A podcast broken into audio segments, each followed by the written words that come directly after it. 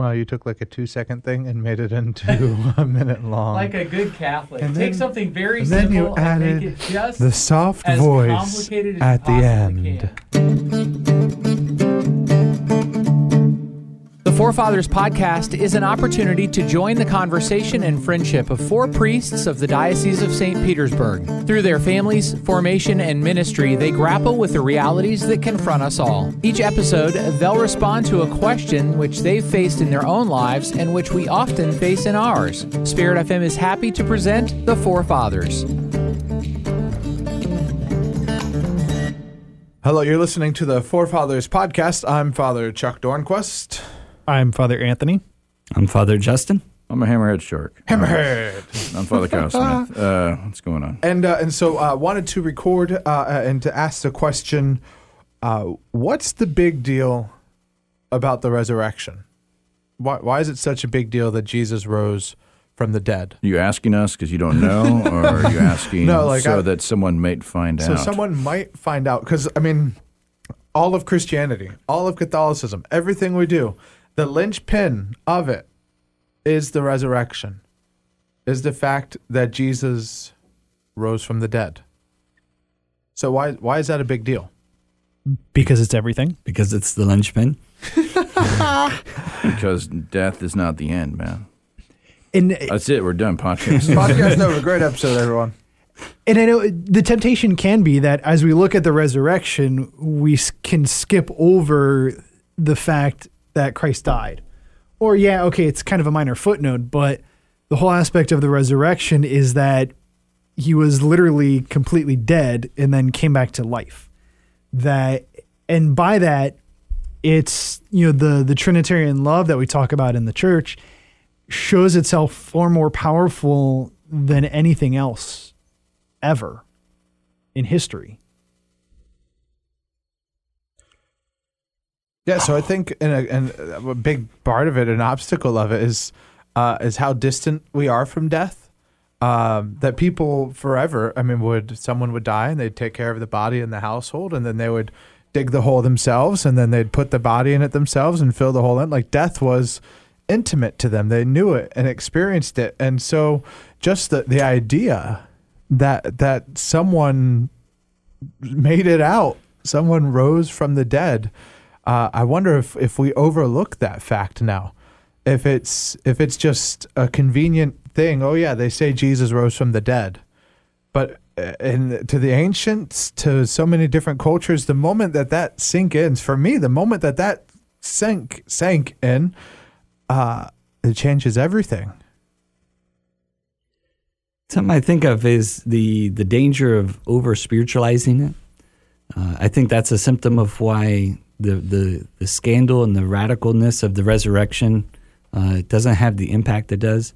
Is thinking of it as kind of a, a new take on the myth of uh, a, a Dionysian cult or something. You know, it's like the the the winter to spring movement.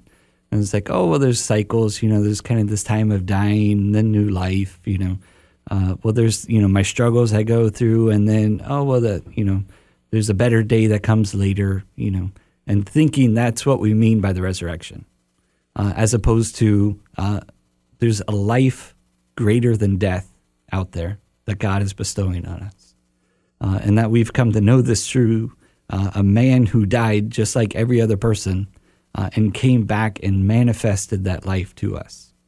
Uh, and that that's not some kind of spiritual idea, but that was a historical event, uh, and that that because that is true, uh, and that that is what God is doing to us uh, through my baptism, through confirmation, through uh, the Eucharist, uh, is that I am entering into the very life of Christ.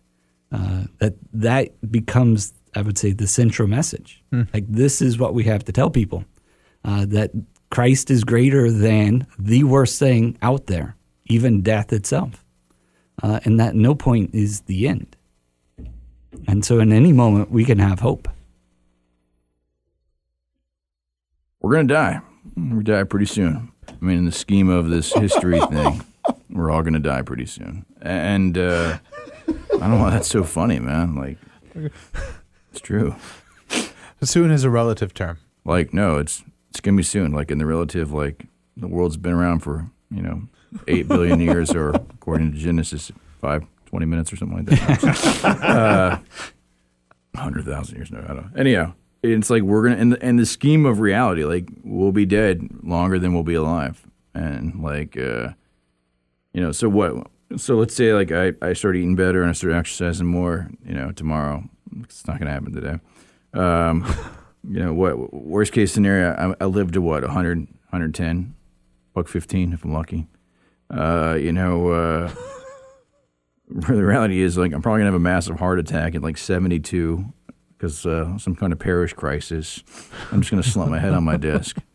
Uh, so uh, just being real here. I swear this, this has been like the darkest podcast. we literally went from politics to the resurrection, and what I did, I made it about death. I apologize, guys, but politics is like the previous week. Anywho, um, so like it's like, it, can we live in that reality? Because I think in the 21st century, it's like it's like the, the, we're never going to die. It's just immor- this this living immortality where everybody dies. You know, Hugh Hefner died. He was going to live to be a, a, trillion, and he's dead now. And like you know, all these guys inevitably die. I don't know why I picked Hugh Hefner. It was a really bizarre example. I don't know why. He's just really freaking old and um, like not a not a greatest moral character. Anyhow, uh, but like, Billy Graham died too. Billy, yeah, Billy Graham died. There we go. Thank God. There's a good balance. That Billy Graham's old. not, I'm not thankful that he's dead, but I'm just you know. Listen to the Four Fathers podcast where we talk about Billy Graham and Hugh Hefner. No, but uh, these guys are super old. They got to their 90s and yet they still died. I mean, they were the top of their game and they still died. It's like what about the rest of us that aren't going to be notoriety, notorious, or, or, or, you know, known for our, our our earthly claims? So it's like, well, you know, you're still going to die, and you might die unexciting or unimportant or insignificant, but this life doesn't matter. This life is unimportant, you know. And, and what's the great consolation of that is that a carpenter, 2018 years ago. Uh, walked around and talked to some people and then was murdered by the state. And as insignificant as he was in the Roman Empire at that time, he is the most talked about person for the last 2,000 years. And, what does that tell us? Well, the insignificance of this life, the unimportance of this life, pales in uh, comparison to the utmost significance and importance of the life to come that in Jesus Christ the door opens, and we who are deemed, you know, the the Anawim, which means like the faithful remnant or the the little people, in the eyes of God, our fidelity and our faithfulness has an importance because there's something more than this equation, and I think that's something we have to really focus on. Uh, what is the re- why why is the resurrection so important? Is because it's the hinge, it's the point, it's the it's what matters. And if there's no life after this, why do we do any of this stuff? And uh, so that's that's my Easter thing. It's like if it's not this, there's no alternative. There's no, you know, it's not Walmart and uh, Trader Joe's. It's it's nothing. So I don't know. This this is like the weirdest. I swear, man. Lent's taking down my my mental capacity.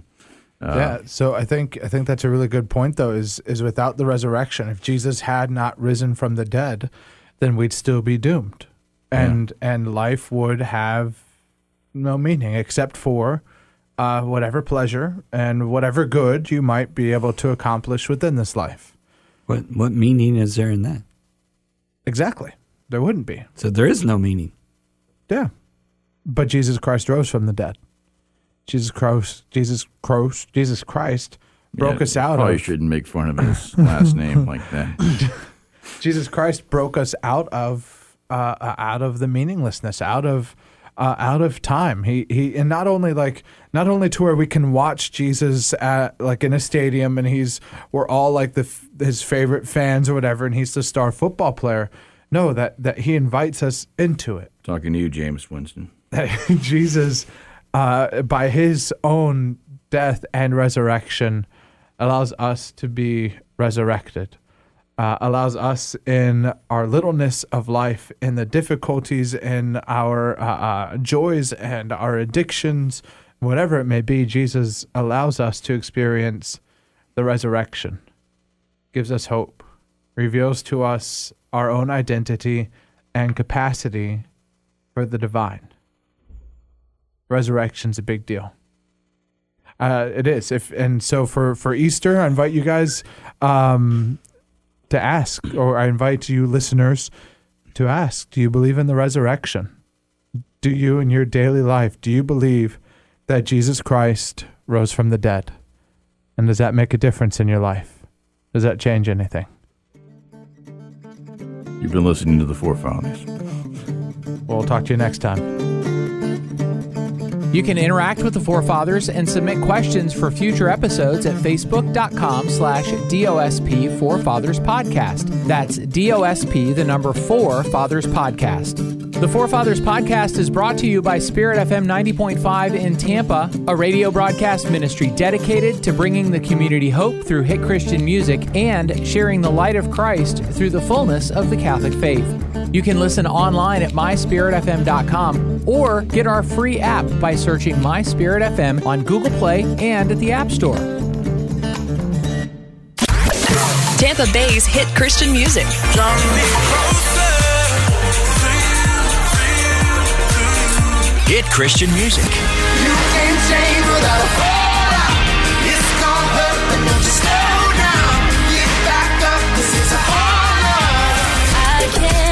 Without your love. Your Spirit FM. 90.5.